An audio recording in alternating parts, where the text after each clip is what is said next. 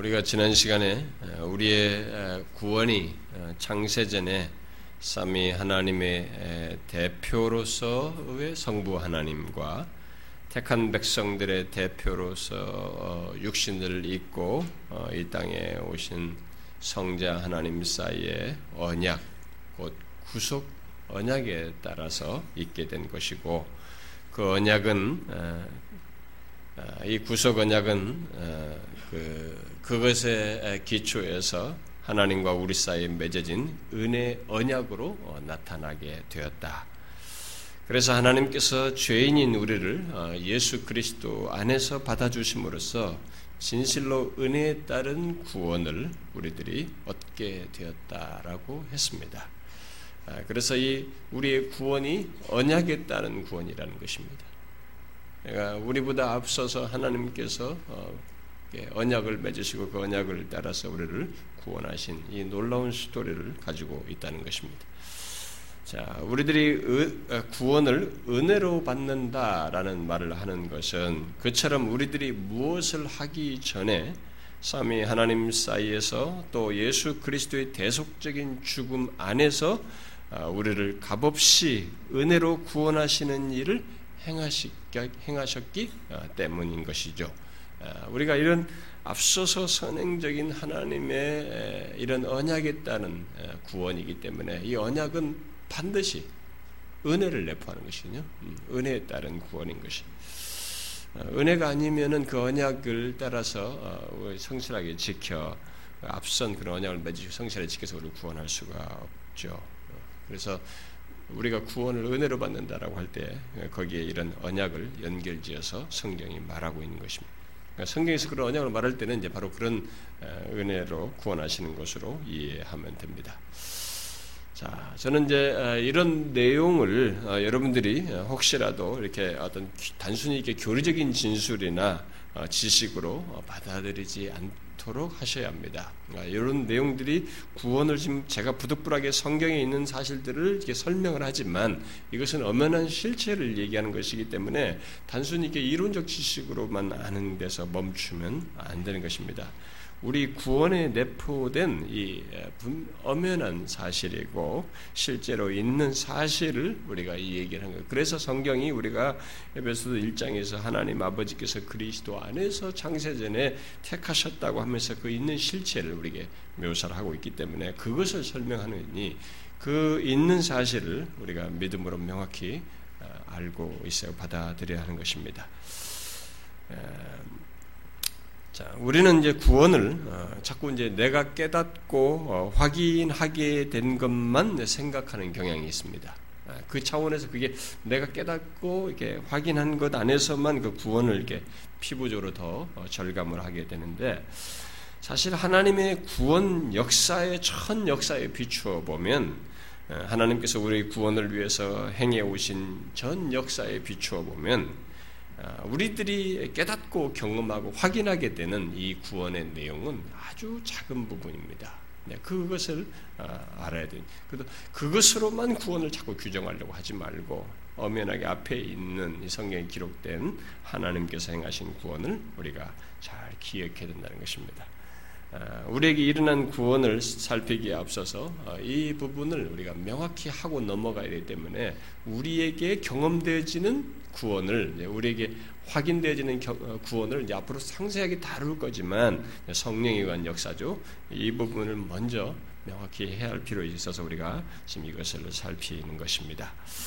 자, 이 시간에도 사실 그 앞부분을 어, 계속해서 어, 살피도록 하겠습니다. 그것은 지난 시간에 언약을 말하면서 언급한 대로 하나님 아버지께서 계획하신 구원을 그리스도 안에서 이루시는 것으로 말을 했는데 그렇게 말한 것이 실제로 어떻게 그것이 이루어졌고 그것이 우리의 구원에 어떻게 연관되는가 하는 것입니다.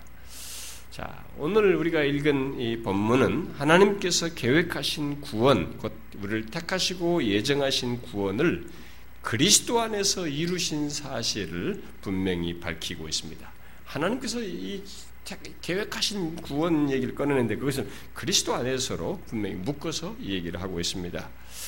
아, 그 앞에 우리가 3절 4절 다 읽었지 않습니까? 하나님 아버지께서 창세전에 그리스도 안에서 우리를 택하사 또 그 기쁘신 뜻대로 우리를 예정하사 예수 그리스도로 말미암아 아, 자기 아들들이 아, 되게 하셨다고 어, 기록하고 있죠. 그리고 나서 그것이 하나님 아버지께서 어, 그 사랑하시는 자 안에서 우리에게 거저 주시는 바 그의 은혜라고 분명히 밝히고 있습니다. 자, 그러면 그리스도 안에서 그 구원의 계획을 이루신다고 할 때에 이게 구체적으로 어떻게 이루신다는 것인가 하는 것입니다. 우리의 구원을 그리스도 안에서 이루신다고 할 때, 그래서 구체적으로 어떻게 이루시는가 하는 것입니다. 그에 대해서 우리가 오늘 같이 읽었던 마지막에 읽었던 7절이 말을 하고 있죠. 바로 하나님의 아들께서 이 땅의 메시아로 구약의 말로 하면 메시아고 신약의 말로 헬라어로 말하면 그리스도죠. 그러니까 메시아로 곧 그리스도로 오셔서 그의 피로 우리 죄를 속량하게 하심으로써 라고 말을 하고 있습니다. 성경은 이 사실을 인간이 타락했을 때부터 줄곧 예언을 했죠. 예언을 해서 성취한 것이죠. 장세기 3장 15절에서 이 여인의 후손으로 나실 그리스도를 예언한 것으로부터 시작해서 많은 모형과 상징으로 그리고 선지자들이 선지자들이 직접적인 그 진술로 그 사실을 계속해서 구약에서 예언했습니다. 곧 인간의 구원은 메시아로 오시는 그의 아들 안에서 있게 되는데 그것은 이 땅에 오실 하나님의 아들께서 그의 피로 우리의 죄를 속량하심으로써 있게 된다라는 것이었습니다. 성경은 바로 그 예수 그리스도를 통한 구원을 처음부터 끝까지 증거하고 있습니다. 신약만이 아니라 구약 처음부터 증거하고 있는 것입니다. 그래서 우리는 성경 전체가 복음을 말한다고 말을 하는 것입니다. 우리가 이미 그런 거 살폈지 않습니까? 실제로 예수님께서 부활하신 뒤에도 예수님께서 친히 얘기를 하셨죠. 자신이 메시아로 와서 구원하기 위해서 죽으셨다가 부활하신 것을 더디 믿는 그의 제자들에게 내가 너희와 함께 있을 때 너희에게 말한 바, 곧 모세 율법과 선자의 글과 시편에 나를 가리켜 기록된 모든 것이 이루어져야 하리라고 하지 않았느냐라고 말씀을 하셨습니다. 당시 사람들은 예수 그리스도께서 오시기 전에 기록한 구약 성경을 이렇게 세목금으로 이겠죠. 모세 율법, 선지자의 글, 시편으로 이렇게 표현을 했단 말이죠. 그러니까 구약 전체가 결국 나를 가리켜서 말을 한 것이다라고 예수님께서 말씀을 하셨습니다. 그래서 구약은 그리스도께서 특별히 그의 피로 우리의 죄를 속량하시는 것을 줄곧 증거하고 했죠.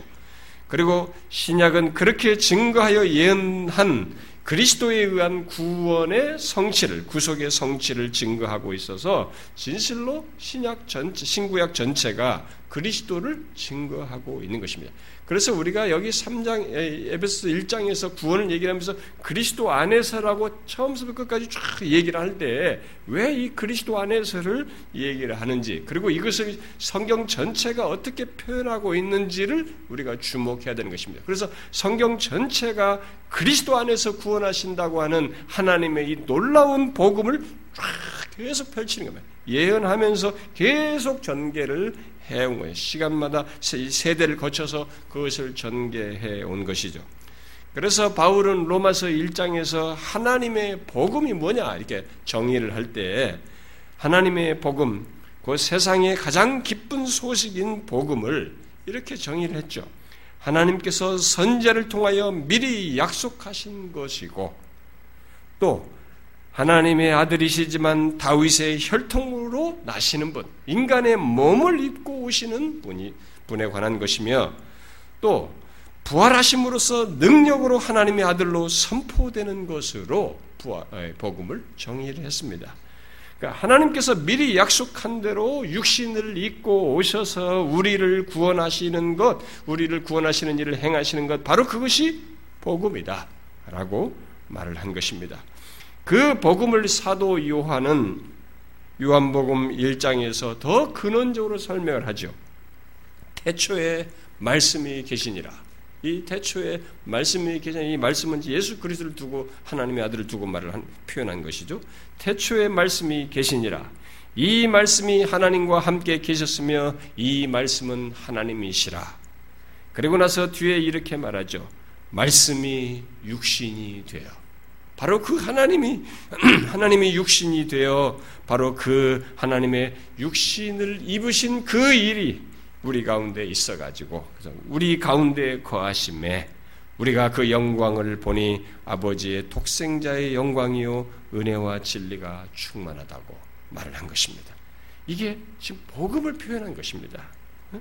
바로 하나님께서 마침내 여기 지금 우리가 창세 에베소 1장에서 말하는 창세전에 그 구속의 언약을 맺으신 동참하신 창세에 계셨던 그 하나님이 독생자께서 육신이 되어 이 땅에 오셨다라고 말하는 것이죠. 그렇게 함으로써 우리의 구원을 이루었다라고 말하는 것입니다. 태초부터 계신 그 지극히 높으신 하나님, 무한 광대하신 하나님께서 육신을 입으셨다. 왜 육신을 입으셨는가?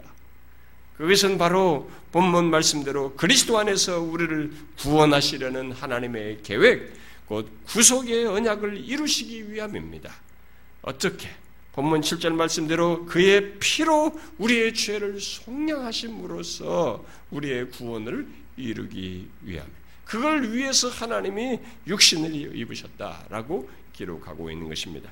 우리는 복음서에서 메시아로 오시는 하나님의 아들께서 실제로 천의 몸을 빌어 육신을 입고 나신 역사적인 증거와 함께 또 실제로 본문 말씀대로 자기 백성들의 죄를 지시고 역사 속에서 십자가에 달려 죽으심으로써 그의 피로 우리의 죄를 속량하신 사건과 이어서 부활하신 사건을 기록한 내용을 성경에서 보게 됩니다. 그것은 로마가 유대 땅을 지배할 때 그 당시의 역사 속에서 일어난 사건들입니다만은 중요한 것은 우리가 에베소서 1장에서 본 바대로 하나님께서 그리스도 안에서 구원하고자 하는 계획, 곧 그의 피로 우리의 죄를 속량하고자 하는 계획이 그렇게 역사 속에서 그런 방식으로 성취되었다는 것입니다. 단순 기록을 이 마테마가 누가 요한이 우리에게 한 것이 아니죠. 그런 엄청난 놀라운 구원의 계획이 마침내 하나님이 육신을 입으면서 성취되었고 십자가에 달려 죽으심으로써 성취됐다고 증거하고 있는 것입니다. 우리의 구원을 위한 그리스도의 구속은 실제로 그렇게 예언된 많은 내용들 중에 이사야 53장에 예언된 대로 그리고 빌립보서 2장 말씀대로 죽기까지 자신을 내어주는 순종을 통해서 역사 속에서 성취된 것으로 기록하고 있습니다. 오늘 본문은, 본문은 바로 그 그리스도의 구속 성취가 그리스도 안에서 택한 자들을 구원하기 위함이라고 하는 것을 분명히 밝히고 있습니다. 그래서 바울은 7절에서 우리는 예수 그리스도를 믿는 우리는 그리스도 안에서 그의 은혜의 풍성함을 따라 그의 피로 말미암아 속량 곧 죄사함을 받았느니라 이렇게 증거하고 있는 것입니다. 그리스도께서 그의 피로 무엇을 속량했다는 것입니까? 그것은 물론 우리의 죄와 그 죄가 요구하는 모든 것을 속량하셨다는 것을 말하는 것이죠.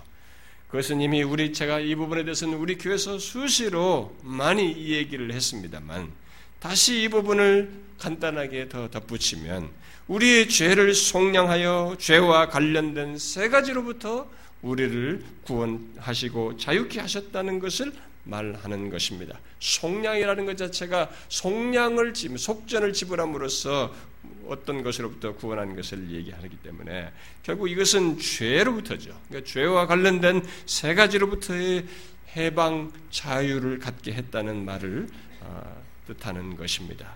죄와 관련된 세 가지가 뭐예요? 제가 여러분들에게 여러 차례 이런 얘기했습니다.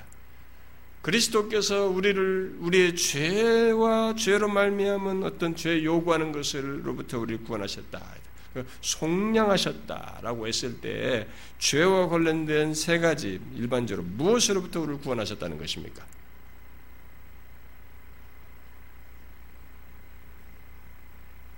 많이 얘기했잖아요. 우리 교회에서. 예, 지식으로도 가지고 있고 그 지식의 실체도 자기 자신 안에서 믿음으로 확인도 해야 되기 때문에 이 지식은 중요하단 말입니다. 지식만 가지고 있으면 문제가 되지만, 자, 뭡니까? 죄와 관련된 무엇, 무엇, 무엇으로부터 우리를 구원하시다는 것입니까?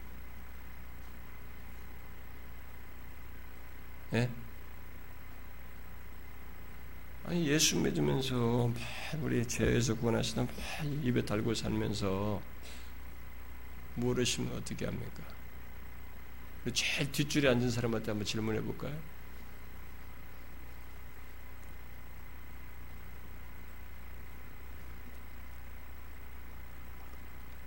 첫 번째로 죄책으로부터의 구속이죠. 죄책. 죄책으로부터 우리를 구속하여 자유하게 했다는 것을 얘기하는 것이죠. 죄로부터의 구원이라는 것은 그 내용을 내포하는 것입니다. 모든 인간은 아담의 원죄와 함께 자신이 지은 죄로 말미암아서 죄책을 가지고 있습니다. 누가 말하지 않아도 자기가 어린 아이에서부터 죄책을 가지고 좀 소리만 조금 쳐도 깜짝 기겁을 해버려요. 자기가 스스로 뭐가 있다고 생각. 죄책을 가지고 있습니다. 그런데 이 죄책은 인간 모두에게 있어요. 태어나면서부터 가지고 있습니다. 가만 잘 보였어요. 다 있습니다. 우리 스스로 그것을 제거하지 못합니다. 바로 그런 죄책을 그리스도께서 우리의 그의 피로 우리 죄를 속량하심으로써 구속하신 것입니다. 그래서 예수 믿는 자는 이 죄책으로부터의 자유를 인식상으로도 분명히 가지고 있어야 되며 그런 것으로 인한 유혹이나 사단의 정죄에 대해서 카트를 해야 돼요. 아니라고 하는 사실을 선언해야 하는 것입니다. 예수 그리스도를 믿게 된 자는 죄책감에 사로잡혀 살 필요가 없는 것입니다.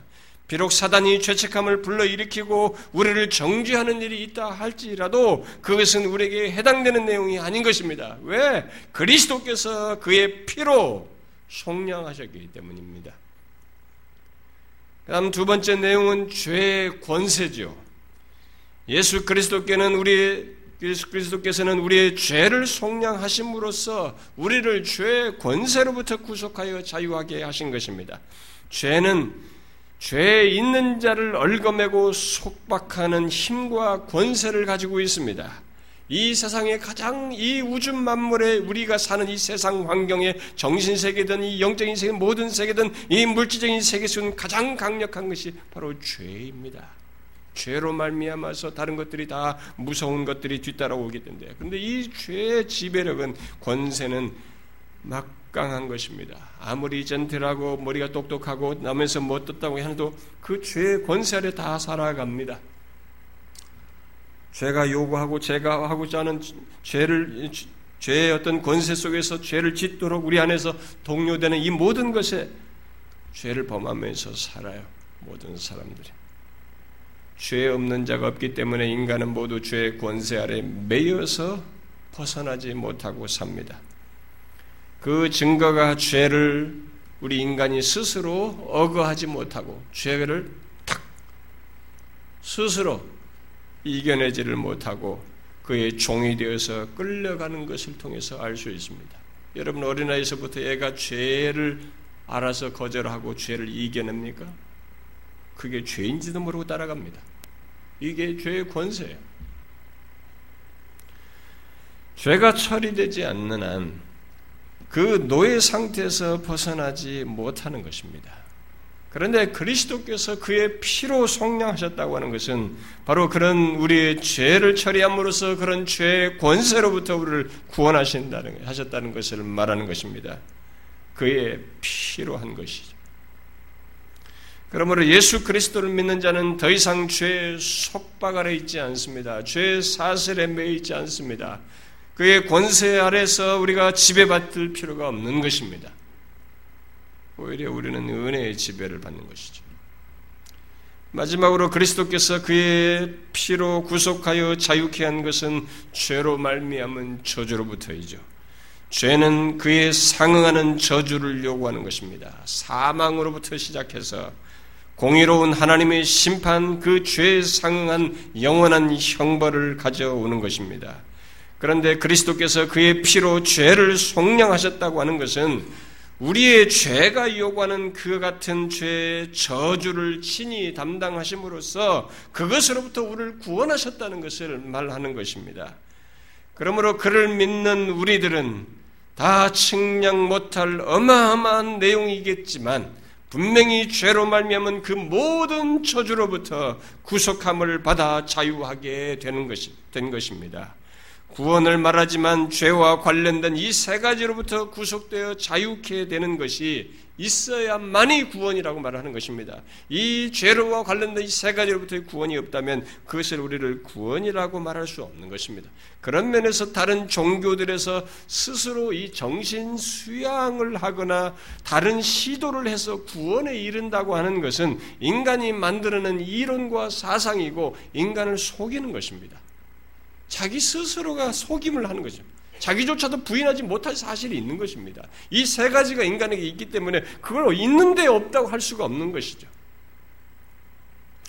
인간은 자신조차도 속일 수 없는 죄가 있고 그 죄로 인한 죄의식과 죄 싹스로 있는 죽음을 경험하는 것을 통해서 죄의 진노를 맛봅니다. 그러나 죄로 말미암은 진노의 본론은 사실 그 다음이에요. 그런 이 세상에서 경험하는 그 정도가 아닙니다. 죽음 이후에 있는 형벌입니다. 사람이 한 번 죽는 것은 정했지만 그 이후에는 심판이 있다고 하지 않습니까? 성경에. 그리스도의 피로 속량하셨다는 것은 그 모든 것으로부터 그 이후에 있을 더 어마어마한 그것까지 포함하여서 그것으로부터 구원하셨다는 것을 말하는 것입니다. 결국 죄책과 죄의 권세와 죄로 말미암은 저주로부터의 구원을 얘기하는 것입니다. 예, 그래서 우리의 구원은 엄청난 것입니다. 물론 이, 그, 이 같은 일은 그세 가지로부터의 구원은 오늘 본문이 밝히는 바대로 우리의 죄를 그리스도께서 속량하심으로써 있게 된 것입니다. 대충 있게 된 것이 아니라 우리의 죄에 상응하는 속전, 곧 대가를 지불함으로써 있게 되었다는 것입니다. 누가? 바로 대신 대가를 지불할 수 있는 완전한 조건, 죄 없으신 하나님의 아들 예수 그리스도께서 우리의 죄에 대한 속전을 지불함으로써 그 죄와 관련된 세 가지로부터 우리를 구원하셨다는 사실입니다. 우리의 죄는 죄 없으신 예수 그리스도의 피가 지불됨으로써 속량된 역사적이고 객관적인 사실이에요. 그래서 예수 그리스도를 믿는 죄책과 믿는 자는 죄책과 죄의 권세와 죄로 말미암은 저주로부터 완전히 구속되어 영원히 그것으로부터 자유케 된 자인 것입니다. 이것이 우리의 인식상에서 어떤 식으로 동료를 일으킬 수 있는 소지는 있지만 이 팩트는 달라지지 않아요. 이 사실, 있는 사실은 달라지는 것이 아닙니다.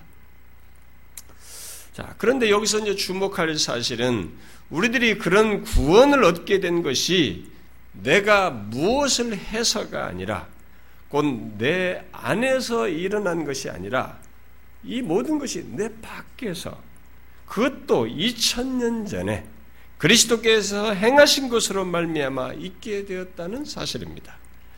여기 에베소서 1장은 우리의 이 구원과 관련해서 우리 안에 일어난 일을 어, 말하기에 앞서서 우리 밖에서 일어난 바로 그리스도께서 그의 피로 우리의 죄를 구속하신 것을 먼저 말하고 있습니다. 이것이 기독교 구원입니다. 오늘 우리가 이 유념할 사실이 바로 이거예요. 기독교에서 말하는 구원은 약 2000년 전에 그리스도의 피로 하나님의 아들께서 역사 속에 2000년 전에 자신의 피로 성취한 구원 사건을 가지고 말하는 종교입니다. 지금 예수를 믿어서 시간이 지나서 지금 이 시대에 우리가 이 세상에 살면서 지금 예수를 믿어서 구원을 얻는 이런 일이 우리에게 일어나지만 그 기초가 2000년 전의 사건, 2000년 전 사건에 있다라는 것입니다. 바로 역사적인 사건에 두고 있다는 것이죠. 자, 이런 사실에 근거해서 우리들이 유념할 사실은 우리의 구원은 지금 내가 믿는 것에 앞서서 내 밖에서 일어난 구원 사건, 곧 하나님의 아들 예수 그리스도께서 성부 하나님께서 계획하신 바를 따라 또 언약을 따라 십자가에 달려 우리의 죄를 속량하시고 부활하신 역사적인 사건에 있다는 것입니다. 우리는 자신의 구원이 그 같은 이 객관적인 사건에 기초해 있다는 것을 명확히 해야 하는 것입니다. 구원을 얘기하면서 이 사실을 명확히 해야 하는 것입니다.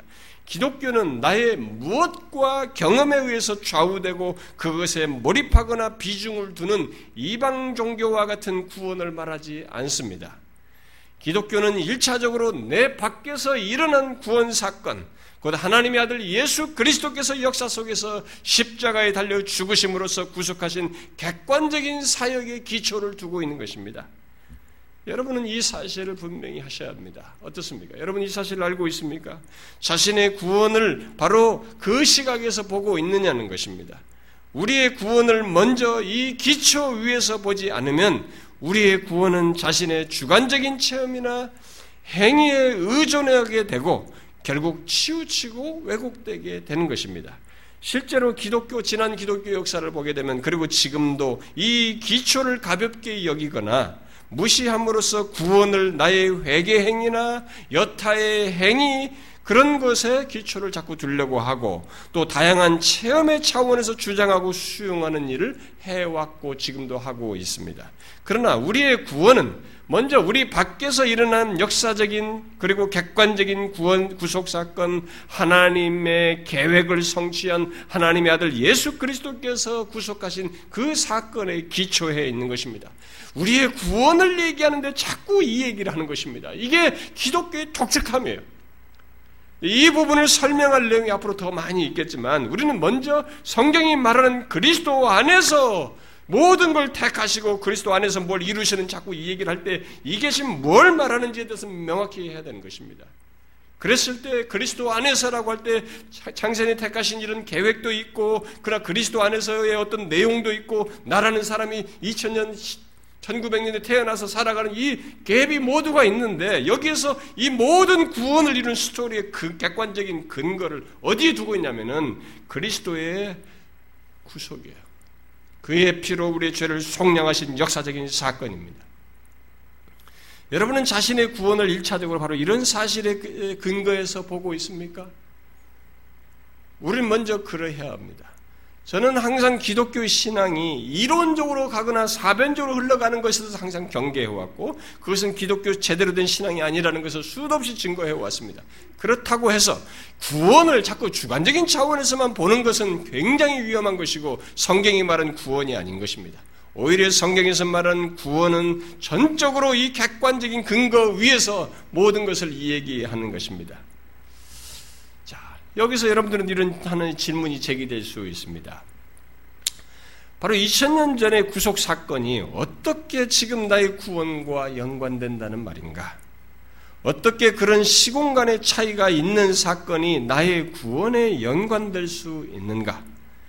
왜 성경은 2000년 전 그리스도에 의해서 성취된 구원을 말하면서 바로 그 예수 그리스도를 2000년이 지난 지금 믿음으로써 구원을 얻는다고 말하는가? 그 둘 사이에 어떻게 영, 둘, 그 둘이 어떻게 연결되어서 구원을 준다는 것인가?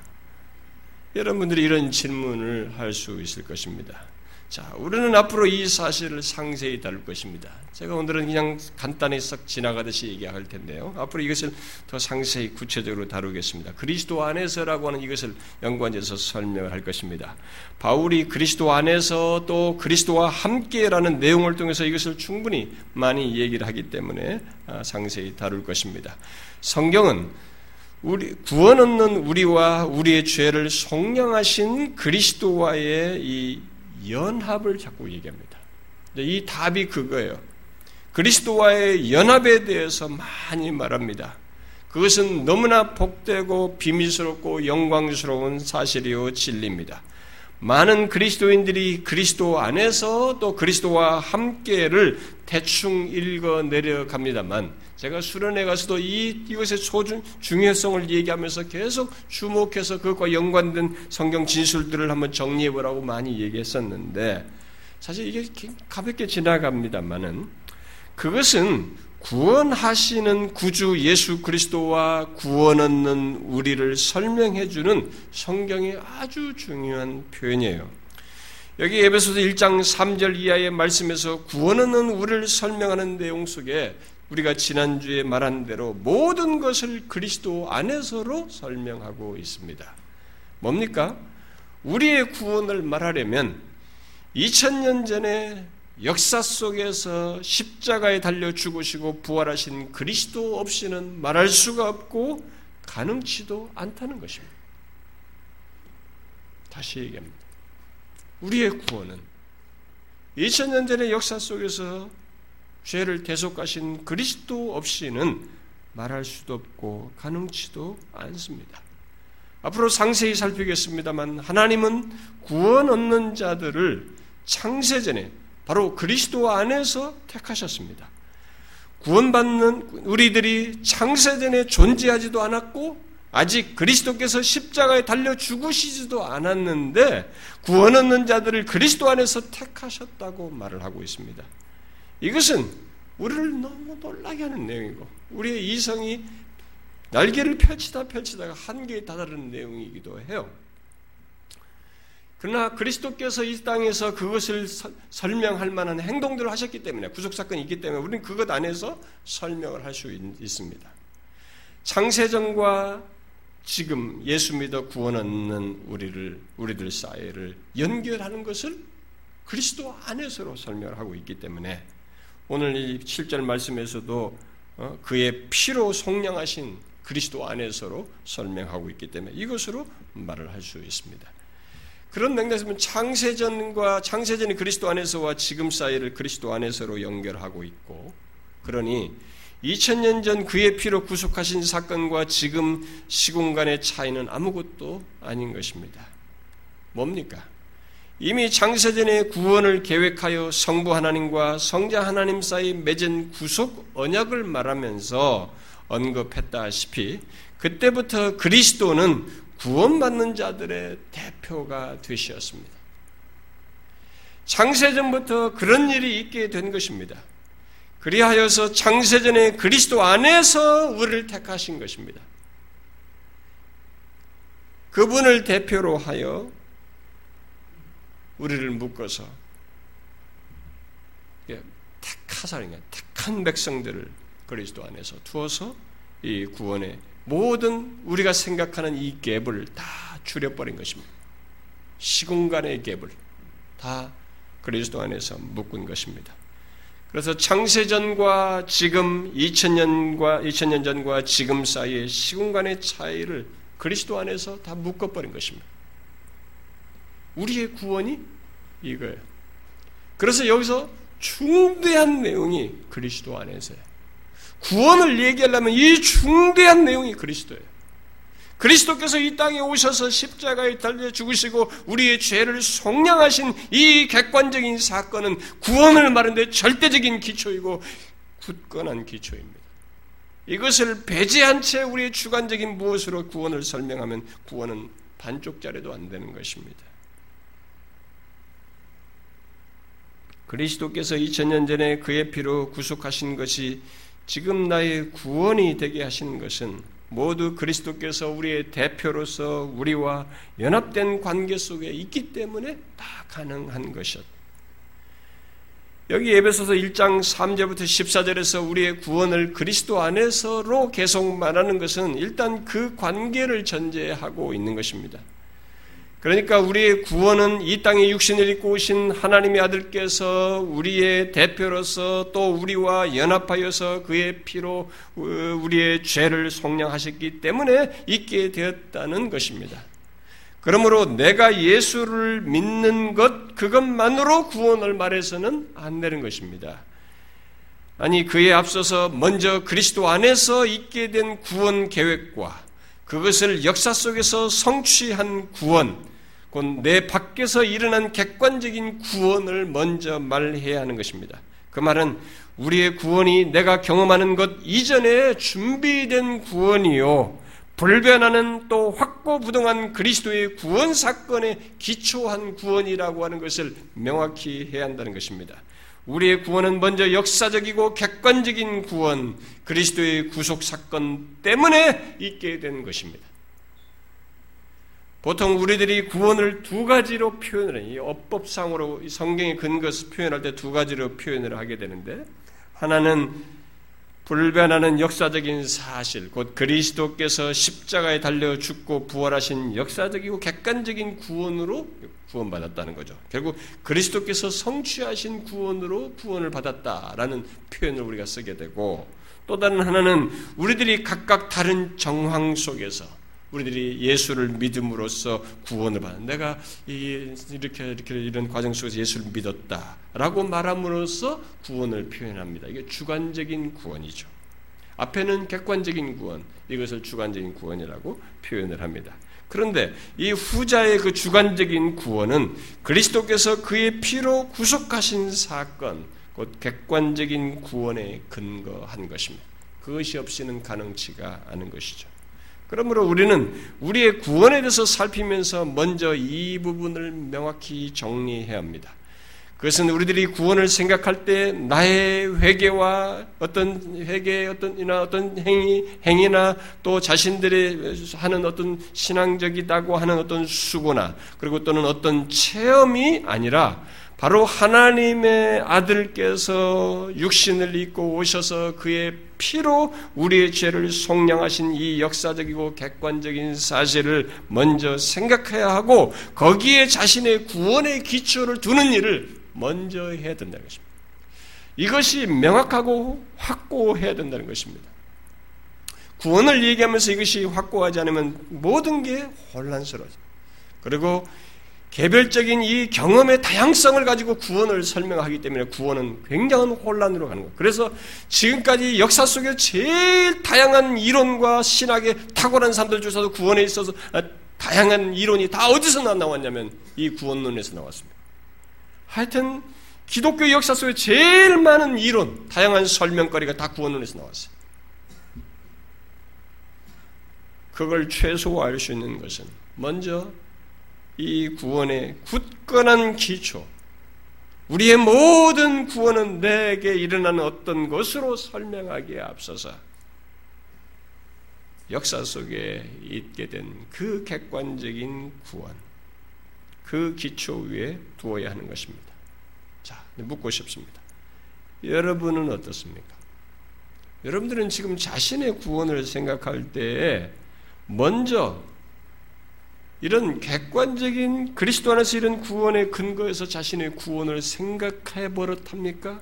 아니 자연스럽게 그렇게 생각을 하고 있습니까? 아니면 자신의 구원을 얘기할 때마다 자꾸 자기 자신 안에서 안에 무엇을 자꾸 보십니까? 어떻습니까? 구원을 생각할 때마다 내 안에 있는 무엇을 보는가? 아니면 내 밖에서 일어난 구원, 곧 그리스도의 피로 속량하신 사실을 보는가? 하는 것입니다. 우리의 주관적인 구원은 이 객관적인 구원에 철저하게 기초해야 합니다. 에베소서 1장은 우리들의 그 주관적인 구원을 저 끝부분에서 3절부터 14절까지 말하는 중에 13절 끝부분에 가서 얘기를 합니다. 성경은 이 13절의 내용, 성령에 의해서 우리가 이 성령의 구원 적용의 역사로 다양하게 이 13절을 성경은 많이 설명해요. 뭐 부르심이 어떻고 거듭남이 어떻고 뭐 이렇게 회개, 뭐 믿음, 뭐 성화 이런 것들 내용을 구원적인 내용들을 성경에는 많이 얘기합니다. 그 모든 설명이 이 13절 설명이에요. 13절의 구원과 관련해서 이 설명하는 내용입니다. 뭐예요? 진리의 말씀을 듣고 믿어 성령으로 인치심을 받았다라고 하는 이 간단한 진술을 다양하게 설명하는 것입니다. 그런데 여기 에베소 1장에서는 우리의 구원과 관련해서 전체 내용을 말하는 중에 그런 우리에게 일어나는 주관적인 구원에 대한 내용을 아주 간단하게 뒷부분에서 잠깐이에요. 듣고 믿어 성령으로 인침받았다는 세 가지 표현으로 얘기를 하고 있습니다. 그리고 대부분의 내용이 뭐예요? 3절부터 그 14절 사이에 대부분의 내용이 뭡니까? 하나님께서 내 밖에서 우리의 구원을 위해서 행하신 사역을 말하고 있습니다. 심지어 13절의 그 내용조차도 그 안에서요. 거기서도 그리스도 안에서로 묶어요. 우리는 우리의 구원의 내막을 이런 성경의 증거를 따라서 명확히 해야 한다는 것입니다. 이렇게 말을 하면 아니 내 밖에서 일어난 구원을 그렇게 많이 말한들 뭐합니까? 내가 그것을 믿어야지 라고 하면서 끝없이 구원의 무게추를 자기 자신에게로 이동시키는 사람들이 있어요. 굉장히 그럴듯합니다. 이것은 맞는 말이에요. 그 말 자체가 틀리지도 않아요. 그렇게 무게추를 자기 자신의 사람에게로 이동을 합니다만 하나님의 구원을 객관적인 구원과 주관적인 구원으로 나누어서 설명한다고 해서 이 둘이 분리되어 있다고 생각해서는 안 되는 것입니다. 아닙니다. 내 밖에서 일어난 그 엄청난 구원이 있기에 그에 따라서 반드시 우리들이 예수 그리스도를 믿는 일이 주관적인 구원을 경험하는 일이 있게 되는 것입니다. 그러면 우리는 그것을 분리시키지 않고 일단 우리의 구원의 이 앞선 역사, 곧 그리스도의 피로 있게 된 구원의 객관적인 역사를 먼저 생각하고 그 기초 위에서 자꾸 우리의 구원을 생각하는 수고를 해야 되는 것입니다. 성경의 그런 방식의 증거를 깊이 구원과 관련해서 수용을 해야 되는 것입니다. 기독교의 구원은 그거예요. 이방 종교와 중요한 차이인 것입니다. 기독교를 자꾸 이방 종교 스타일로 믿으려고 되는 것입니다.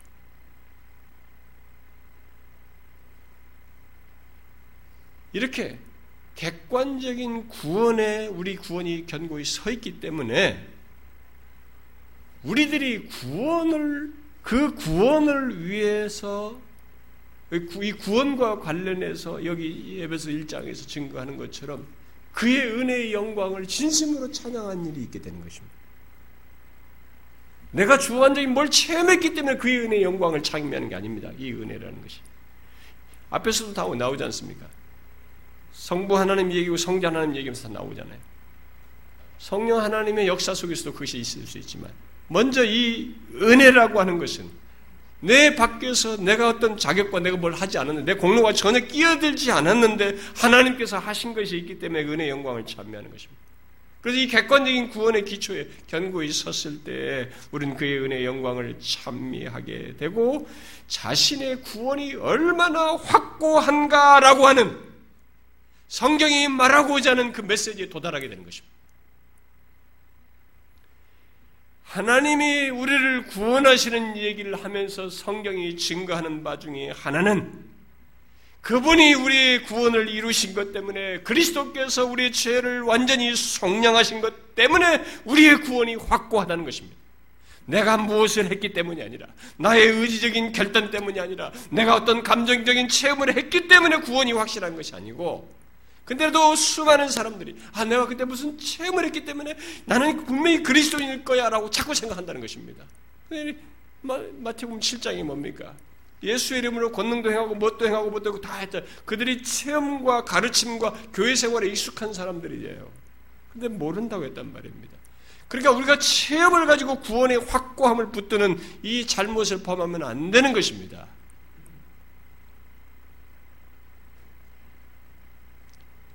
자신의 의지적인 결단과 어떤 감정적인 체험에 의존하여서 자신의 구원을 붙드는 경우는 이방 종교에도 흔하게 있는 일이에요. 그러므로 우리는 잊지 말아야 됩니다. 기독교는 나의 무엇을 의지하거나 그것에 비중을 두지 않고 오직 내 밖에 완전한 조건을 가지시고 나의 죄를 속량하신 완전히 의로우신 예수 그리스도 그분 위에 두는 것이에요. 우리는 우리의 행위와 체험을 기뻐하는 것이 아니라 그리스도와 그의 십자가를 기뻐하는 것입니다. 그렇게 우리의 죄를 속량하셨기 때문에. 이게 기독교예요. 우리의 체험을 기뻐하는 것이 아닙니다. 여러분의 그런 면에서 여러분 자신의 신앙생활의 힘과 동기부여가 무엇인지를 물어야 하는 것입니다. 내가 왜 예배를 나오며 내가 하나님을 향한 어떤 신앙생활을 하고 왜 일상에 살면서 내가 거룩한 것을 그래도 추구하려고 하는가? 내가 본능적으로 생각하는 인간의 유격적으로 자연스럽게 생각나는 생각과 말 이렇게 쉽게 내뱉는 일방 사람과 똑같은 그것이 아니라 그것을 절제하며 거룩한 것을 추구하며 내가 하나님 앞에 무엇인가 진실하려고 하는 신앙 행위를 왜 하게 되는가? 이 힘이 이 근원이 무언가 물으셔야 됩니다. 여러분의 잘남 때문입니까? 다른 사람보다 내가 학식이 있고 뭔가 지식이 있고 뭔가 난 것이 있고 성품대로 괜찮고 나는 다른 사람과 다르다고 하는 조건을 자기 자신 안에서 가졌기 때문입니까? 자기가 옛날에 어떤 체험을 했기 때문이고 무엇을 했기 때문입니까? 실제로 그런 것에 의해서라면 그 힘과 동기부는 오래 못 가요. 그리고 지칩니다. 기독교의 정상적인 신앙은 우리들의 신앙생활의 힘과 동기부여가 내 밖에서 나의 죄를 속량하셨다는 이 확고한 기초 때문에 갖게 돼요. 하나님의 아들이 내 죄를 지시고 나를 속량하셨다는 사실 때문에 그것이 나의 힘이에요. 우리가 찬송가 부르잖아요. 예수는 나의 힘이요. 예. 나의 생명이시니 나의 기쁨이시니 그리스도와 그가 행하신 그의 십자가가 나의 힘이 되는 것입니다. 기쁨인 것이죠.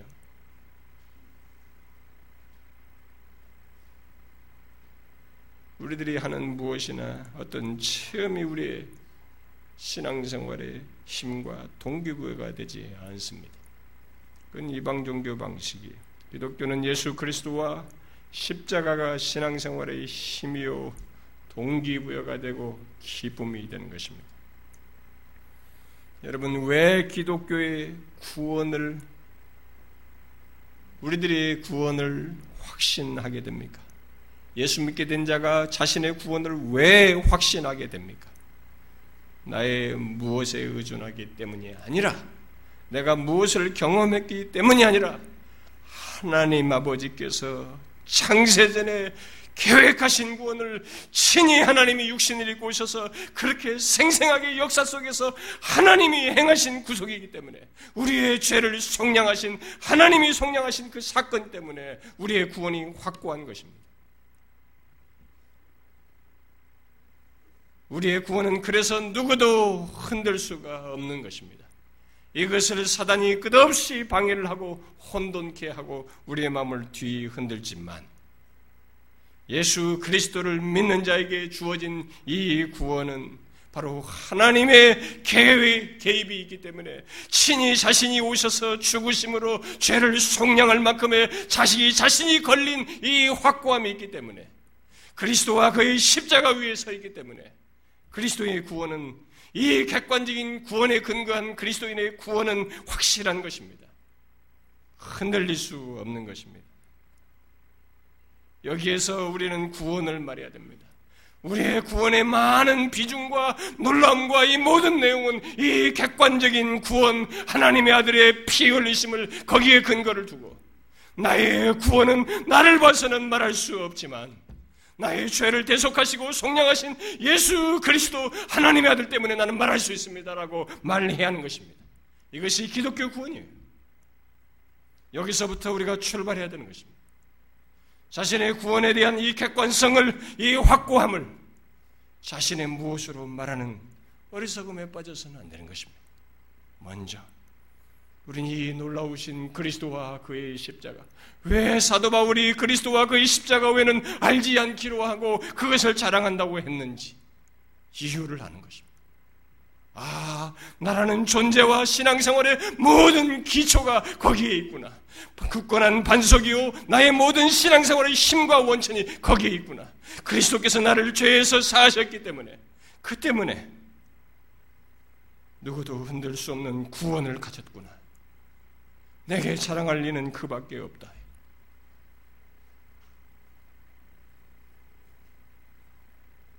저는 여러분들이 바로 그리스도께서 그의 피로 우리 죄를 속량하신 이 객관적인 구원을 확고히 붙들기를 바래요. 자신의 구원을 그 위치에 두시길 바라고 또 예수 믿는 자는 그 위에 있다는 것을 잊지 않기를 바랍니다. 다른 것에 의해서 흔들리지 않기를 바래요. 그거 그렇게 해야만이 구원을 누립니다. 우리의 구원의 누림은 하나님께서 창세전에 예정하시고 계획하신 이것이 실현된 그리스도의 구속 안에서 누림이 가능해요. 거기서 자유가 가능한 것입니다. 저는 여러분들이 이 구원의 복을 알고 그 위에서 자신의 구원을 보고 누릴 수 있기를 바래요.